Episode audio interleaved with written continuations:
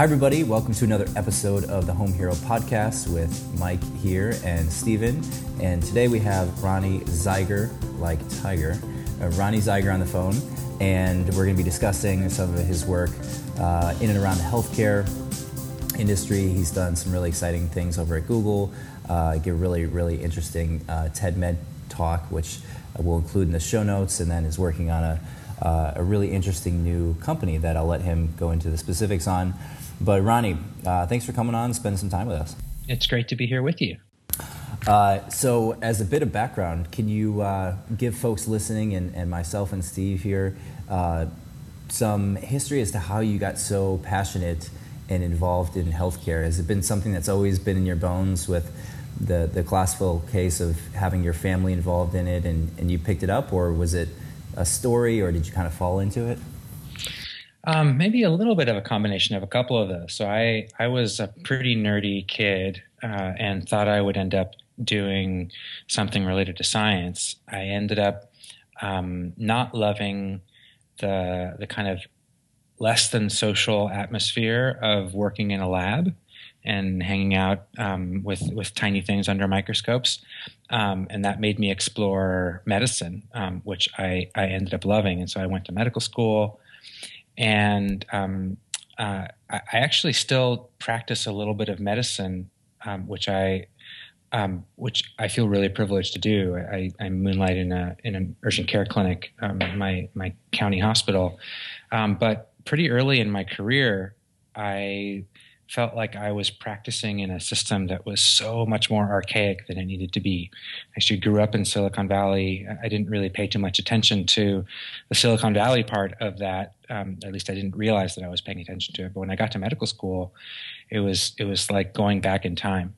And um, so I I had learned a little little bit about software and started building tools for myself and my fellow students, and kind of became you know the guy with the Palm Pilot and the guy who gave other people advice about how to incorporate technology into their studies and practice, and um, and so that actually ended up turning into be a little bit of my specialty. And, and a couple years after practicing full time, I missed that part of of my life, and it was I didn't really realize it, but it was kind of my creative outlet too, um, designing designing and building products, and and so I went back to school, got some formal um, sort of nerd nerd training uh, in the in the biomedical informatics department at Stanford, and um, and since then I've been having a, a bunch of really uh, exciting and educational adventures at the intersection of, of um, digital and health, which today we actually call digital health.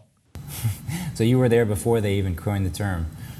well, um, uh, I'm not sure about that, but uh, but it's it's been it's been a it's been a pretty dramatic couple decades. Uh, I, I, guess I've I've been in the space of digital health maybe for about um, 10, 15 years now. So so it's a it's been a it's been quite a quite a, a, set of, of learning experiences, I think, for for this new industry and for the healthcare system, which is trying to figure out how to how to incorporate technology in a way that's that's useful and sort of just disruptive enough. That's awesome. Um, that's really inspiring. You know, I, I, actually I didn't I didn't mention this to you pre-show, but I initially saw your name uh, not from the the TED Talk or anything like that, but from Digital Doctor, the uh, book by uh, Robert Wachter um, that talked about that referenced you and some of your work at Google. And I, I think I was driving at the time and like pulled over to write it down um, and said I really would love to reach out to you. Um, so, so, that's uh, that's really inspiring.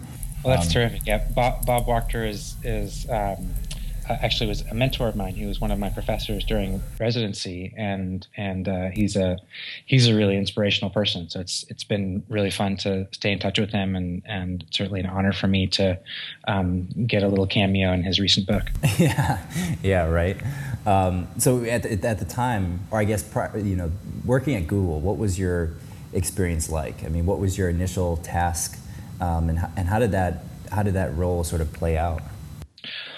Well, you know, I feel like answering a different question first because sure. it kind of relates. So I, because I've I've sort of been wandering around in this intersection of technology and health for a while now, I get a lot of, uh, especially younger folks, um, and I'm not that old, by the way. I'm I'm, I'm 44, um, but but younger folks who are figuring out, for example, how to craft their path through. Um, you know, they might be on the on the technical or product or business side and want to do something in health, or they might be on the health side and want to do something in the in the digital world. And one thing that I've kind of accidentally figured out is the most interesting things seem to happen when you're at the intersection of two fields.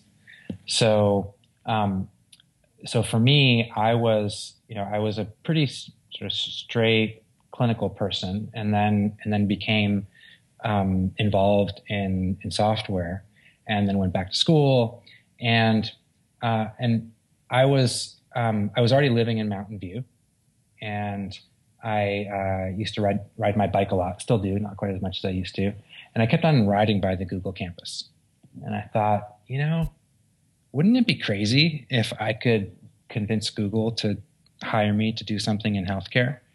And um, and I kind of probably dismissed it the first couple times I thought about it, but I was I was getting getting to the point where I had to figure out, well, you know, what kind of career do I really want to have now? Now that I figured out that full time medicine isn't going to be for me, and um, and so you know I've been I've been in the area long enough that I that I found someone who knew someone and got invited in to have a conversation and ended up giving a giving a talk at Google, basically saying here's what I think Google should consider doing in the health space.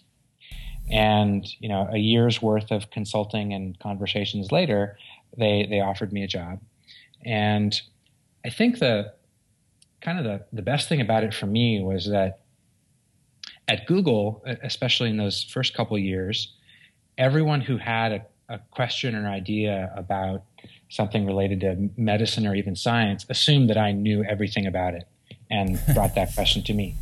And then everything on everybody on the outside um, of Google assumed that I knew everything about software and brought their questions and ideas to me um, if they were potentially relevant to Google. They thought, and so you know most of those people were wrong about me knowing more than they did about uh, about the things that they were talking about. But um, but to some extent, that becomes a self fulfilling prophecy. And if you know kind of enough about the the two or the few areas that you really care about and can start thinking about how to connect the dots, um, that's where that's where kind of that's where all the fun seems to happen. That's really that's such a that's such a good point. I know I know we discussed briefly uh, earlier, but I think there's a lot of people out there, myself included, that have been in the shoes of thinking, "Boy, I'd love to contribute to improve the healthcare system in some way." uh, knowing that you know, the U.S. is a great healthcare system, but it's very expensive, and thinking about how do I play a part in that. And I think everyone feels this deep-rooted uh, uh, gravity towards making a real positive impact in the world, um, but it's often difficult to find your place there. And I think that's such a great point to say. If you can become a quote-unquote expert in two fields, uh, there's always that intersection of um, you know the breakwater where there's always really interesting opportunities and, and you're also different. You know, there's there's you know hundreds of thousands of physicians out there that have PhDs and they have specialized degrees, but there's very few that can do more than any of the others. You know, it's it's it's one thing to have experience a problem, uh, but then it's another to to actually be able to go out and build it. Um, at, at that time, where so that was around uh, 2006, 2007. What were some of the things you think that that Google was or more or less the industry was thinking about and then how does that progress to today are we are we still stuck in the same uh, digital age about or do you think over the last six years we've really made uh, significant or i guess that would be more than that 10 years significant progress uh, towards improving improving the state of affairs so i'll start on the, the slightly cynical side um, we haven't we haven't made a lot of progress um, in in a lot of ways. I think that I think that we're we're a lot closer than we were, but um, but we're in this we're we're a little bit stuck right now in a place where you know kind of the health IT um, industry, the things that you just saw at the HIMSS conference. You mentioned to me that that you were there. Um, you know, we're still kind of shoving technology into a pretty constrained box that is the healthcare delivery system and and incentives are pretty poorly aligned it's still mostly about billing and not about innovating how to provide better care um, we're heading towards things like accountable care organizations where I, I, think and hope incentives will be more aligned so that patients and doctors and payers all actually are working towards the same things um, but but we're certainly not there yet. And so the the the industry, the the big customers for the kinds of things that many of us are doing um, aren't quite quite ready to um, to experiment that much, to use many of the things that that are and could be built.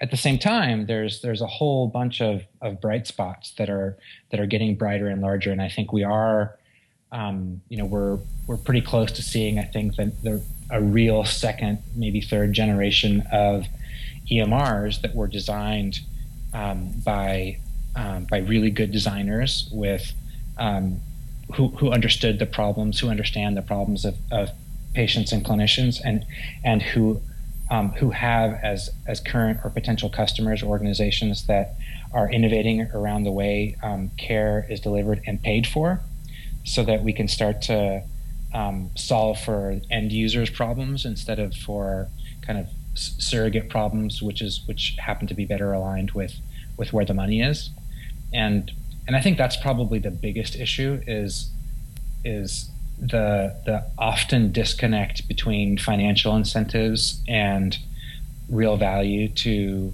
uh, to end users, um, mm-hmm. which are which are usually patients and sometimes um, doctors, clinicians as well.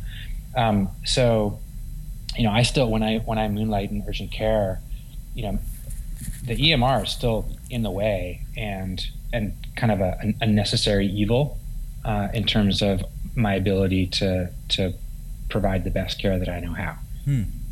Um, it's it's really a it's it's you know it's a glorified billing system.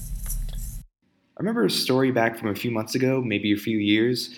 Uh, the Epic EMR system started recommending lethal doses of medication to some people in its database. And you also hear from a lot of doctors and physicians that they either don't utilize EMRs to their fullest extent or don't really see the benefit they have because they either don't communicate well between healthcare institutions or providers. And what's the major blocker with record keeping in the medical industry?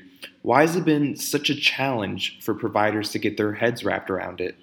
Well, I think it's because we have. Um, well, let me let me share with you an example of, of an exception to the, the, the general problematic rule and then I'll do my best to, to tell you what I think the rule is.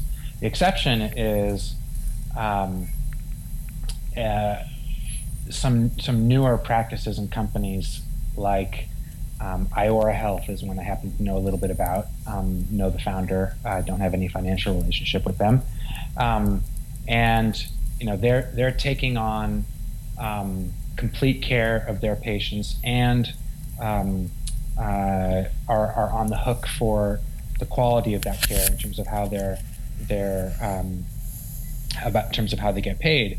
And they've built their own EMR system, which has um, much less to do with billing the insurance company and collecting the data that justifies a given billing code, and much more to do with um, their team's ability to take care of a bunch of patients in a effective and holistic way. On the other hand, um, you know, Epic is the is the leading EMR company in the U.S. Um, and it's been designed not, and this is not Epic's fault. This is the marketplace's fault, if you will. It's been designed to um, to make it so that I can, as efficiently as possible, collect the data needed to justify the highest billing code, so that we can get reimbursed as well as we as well as possible by private and public insurers. So, do you think that they, Epic and Cerner, the the health system or the EMRs, built exactly what was needed for? Because uh, I'm always I'm always interested in people's opinion. I've heard different opinions on whether they those two were just at the right place at the right time when the stimulus package came out and um, and incentives were changed uh, for health systems, or if they really built something that was so much different and so much better for um, not specifically the physician's interaction or user experience, but uh, for improving ROI and um, maybe uh, uh, whether it was uptime or I- am curious if they were just in the right place at the right time or they really did build something special to allow for uh, uh, I, hospitals. I think the answer lies somewhere in between. Um, I, I'm I don't think what they've done is extraordinary. Um, they've also done a really they're also really good at their jobs, um, but they've they've not solved um, fundamentally difficult problems. They've built good businesses um, that had um, good timing and excellent execution. Mm. Yeah, it was it was really interesting reading the Digital Doctor, the the book because he he really talked about how the recession created the opportunity to expand upon.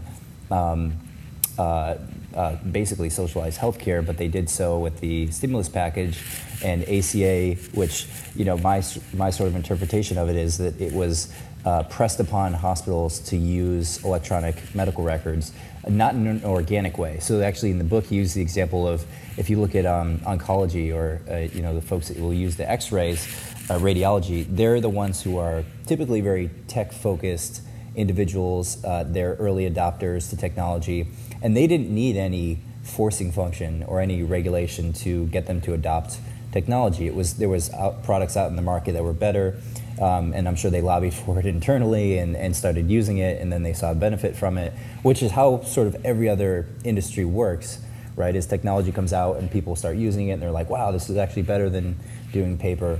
Um, and it happened in radiology, but it didn't happen across the board uh, for physicians. It seemed like it was more shoved down their throat, like there was a you know, be, having that mandatory requirement almost was like a premature birth in a way for, yeah. for AMRs. Yeah, and I think that's a great um, juxtaposition: radiology versus versus a variety of other fields. So in radiology, um, the doctor is already interacting with the computer, so you don't have to totally disrupt his or her workflow and, and stick a computer in between the patient and the doctor. And the doctors are already looking at a screen.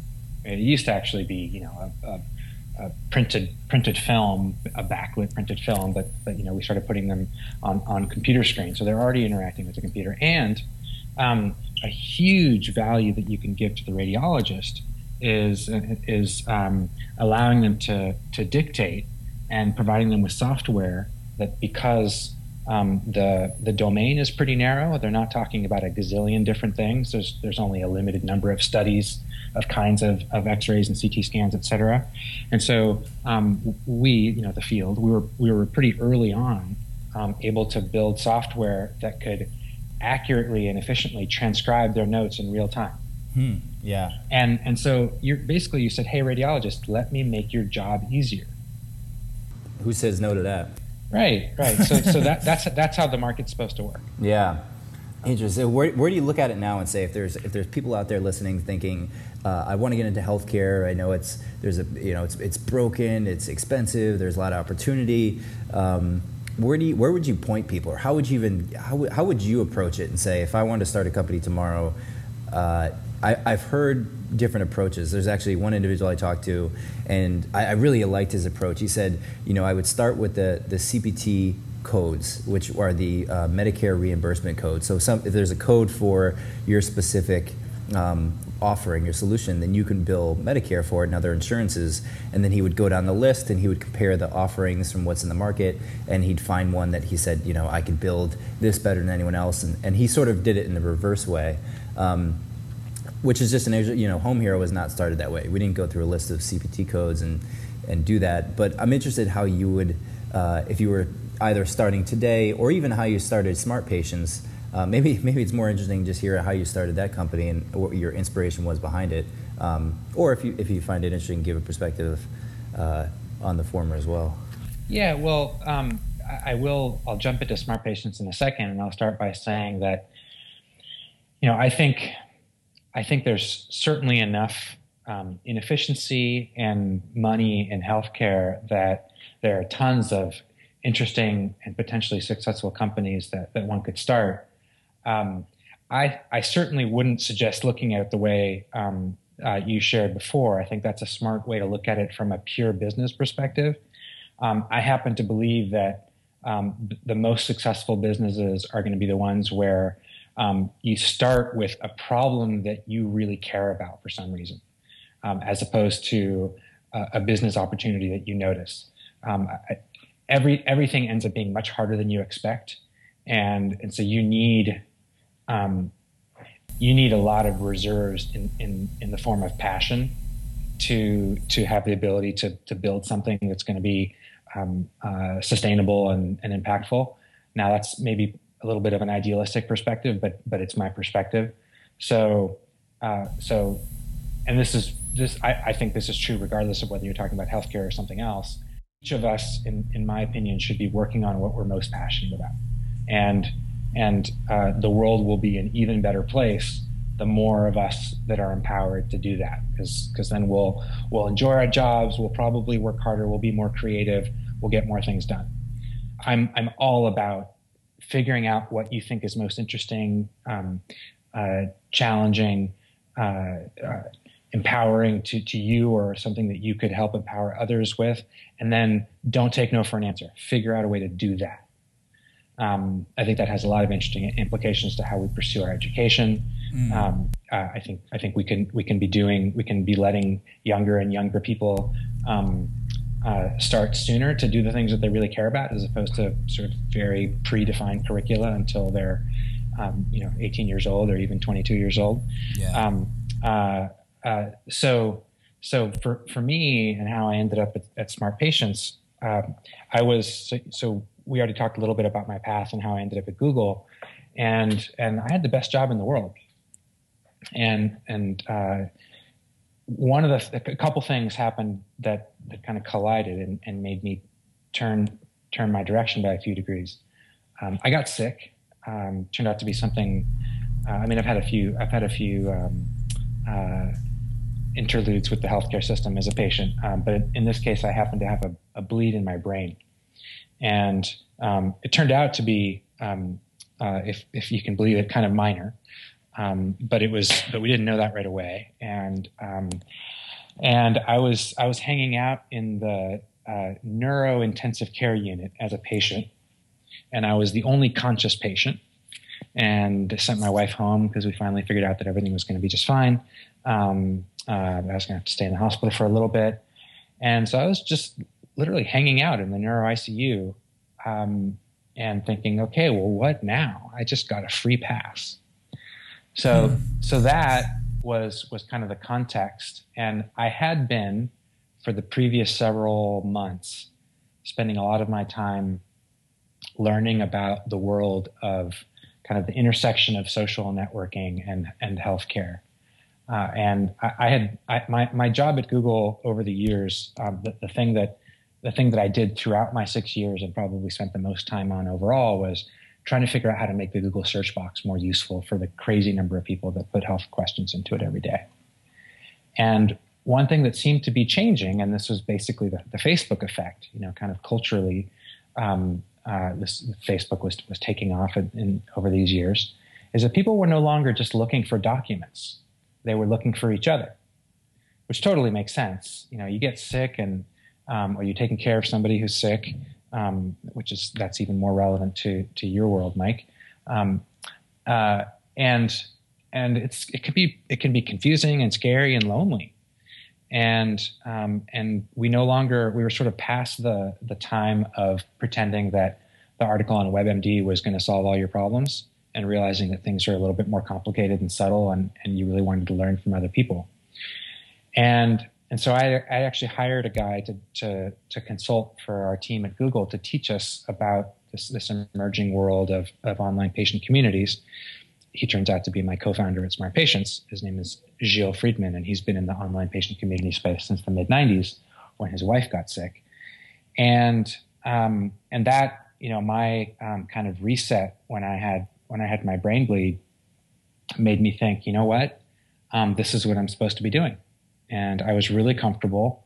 Um, I don't I don't know that I would have made the transition, or at least when I would have made that transition, if it hadn't been for this kind of dramatic um, moment to to reevaluate everything. Um, but that was the time, and uh, shortly thereafter, I left Google and started Smart Patients with Gilles, and um, and and that was the result of, of he and I talking about what existed already for for patients online in terms of in terms of a, a modern peer support system and and what could exist. What are the things that a, that a wonderfully designed system could do um, to sort of tap into the power of of networked people in the context of solving helping solve each other's healthcare problems. And so we started in oncology. Um, so this is you know we I left Google in 2012, early 2012. We spent the first year building version one, building a team, building version one, and uh, launched in 2013. and um, we started in oncology because that's where where his previous community building work had been done. So we had a, a big head start there, and um, and it's been an, an, awesome adventure since then of of um, understanding how to make peer support online work really well, and understanding how to partner with the healthcare system so that um, so that we can all tap into the knowledge that exists among networked patients. That's that's kind of a heady a heady statement, um, yeah. but but I'll stop talking for yeah. No, I, I, I love I love the you know from the highest possible level. Yeah, when you talk about human interaction and the direction that it goes from the Facebook effect, I think Facebook just reflects the internet catching up to the human effect of people wanting to connect. Um, I mean, the Google search bar is brilliant, but the Google search bar doesn't, like you said, doesn't naturally connect you with other people. And if you think about prior to the internet and computers, what do you do when you get sick? Your first reaction is not to go to a book and open it, um, you know, unless you already are a doctor. Your, your reaction is to ask other people. And I think it's just a perfect extension of what people naturally want to do. Um, and uh, you know you can start to see this from uh, all the doctor. There's there's there's many other uh, services out there. Do like on-demand doctor or doctor texting or just connecting people with um, not necessarily physicians but folks that like you said are not just WebMD. They're people who can respond and and treat you like a person. So I, th- I think it's it's brilliant. Um, uh, where do you sort of see it going? If if if if all things are successful you know you fast forward in the future where, where do you hope to sort of stand on the mountaintop with smart patients and look down and say, this is something you helped contribute to building? Well, I think a couple things. Um, what I what I see, you know, 40 years from now, um, and I'd like it to be four, and it'll probably be somewhere in between, is um, is a a system, a dynamic, um, and a culture where patients are, are patients and families are less thought of as the recipients of care, the passive recipients of care, and are more thought of as as active collaborators. And um, and that means that we are doing a better job sort of figuring out what do they really want and need and, and working with them to figure that out as opposed to kind of pretending that that expert doctors know everything and can solve every problem. Um, and that that we have um, the opportunity to also accelerate the way we figure new things out, whether that's designing new products or apps or, or drugs um, or, or services by um, really just applying the, the almost mundane, now mundane principles of user-centered design that, that we, we're pretty good at practicing in, you know, in, in startup land um, and applying that to healthcare. You know, if you think about the way for example, that a, that a clinical trial um, is is designed and executed, um, it's kind of like the equivalent to uh, Apple making the next version of the iPhone and putting it on the shelves of you know every Apple store and Best Buy without ever having shown it to a potential user first. Yeah. Like which which sounds just absolutely yeah. insane, yeah. right? It just sounds like bad business. but but the way the way that we do science involves having a very small number of experts um, figure out exactly what the questions are, exactly how everything's going to be set up, exactly what patients are going to be asked to do, and um, and not really getting any user feedback along the way. Now, that's not necessarily the most important problem to solve is the design of clinical trials, although I think it's an interesting one um, to, to work on. But I think that's true of, of everything about healthcare.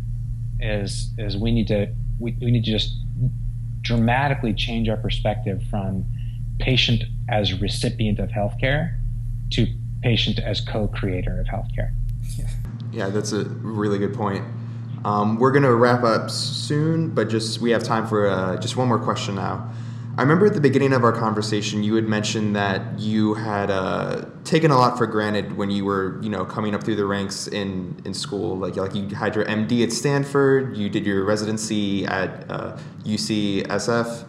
So you've been, your education was in the heart of Silicon Valley, and you said that you took a lot for granted when you started seeing how different healthcare providers operate outside of that. So, what do you think was one of the biggest areas of need you saw when you left Silicon Valley, and what do you think we can do to fix it? Well, I think it really complements what we've been talking about. Um, Silicon Valley, stereotypically, and I think pretty accurately, has been about um, kind of a um, a fearless belief that interesting problems are are solvable, and that every week that goes by, there are better and better tools and uh, creative people around who can do a better job than the last um, than the last solution to an interesting problem.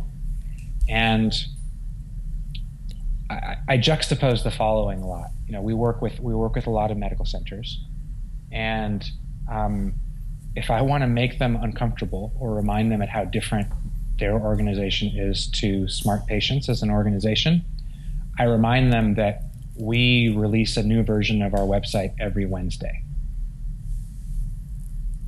And, and that means that if they have a request, you know, we can have it done in a week or two if, if it's a good request. Um, and um, and that that mentality is is uh, is a really powerful one. It's kind of liberating. You, you mean we could actually just decide to do something different and thoughtfully design it, implement it, and then see if we were right, and then if we weren't, we can change it the next week. Yeah, it's like, it goes from like building a house to building building software. Yeah, yeah, absolutely. So I think that's that's part of the the mentality, and that's that's kind of normal, you know, in some neighborhoods, like like in in lots of neighborhoods in the Bay Area. Um, uh, and many other places. Um, and that's very, very not um, the way that, that healthcare uh, thinks. Mm. So yeah. I think that, that's that's the opportunity. Yeah, yeah, I think that's awesome, Roni. If there's any um, uh, closing remarks, and then, and then particularly around um, smart patients, what would what would be most helpful for you guys? If there are engineers, investors, partners, anyone else listening out there that thinks, boy, uh, love to get in touch or help, what, what, would be most helpful? What are you guys looking for? Um, so I think, yeah. So thank you for the question. So um, you know, always looking for great people. Always happy to talk to to potential investors, but most the the thing that that um, that I'm most interested in, um, that we're most interested in, is um, meeting um, people who work at healthcare systems who want to um, enable their patients to learn from other patients. This is this is still a pretty new idea. I, I, I make a habit of asking when I get to talk to groups of clinicians. I make a habit of asking, how many of you have ever introduced one of your patients to another one of your patients? And the answer is about half a percent. And that's not because they've thought about it and decided it was a bad idea. It's just something we don't think about. We're not trained to think about the role of patients as teachers of other patients. And and and it's it's scary because it's different. It's not it's not the current mentality. So mm-hmm. that's the conversation I'm most excited about having with folks who who are interested for a variety of reasons. That's awesome. Uh, yeah, that, that's an inspiring story. And we, we work, you know, HomeHero announced their enterprise product a few days ago, and we work with more health systems now than we ever have. So um, you can count on us to spread the word as we have our conversations organically. Um, and then, uh, yeah, that's Roni. This is great. Um, thank you for joining us today, and uh, best of luck. I think Smart Patients is a tremendous model, and you guys are really onto something special. Well, likewise, and thanks so much for having me.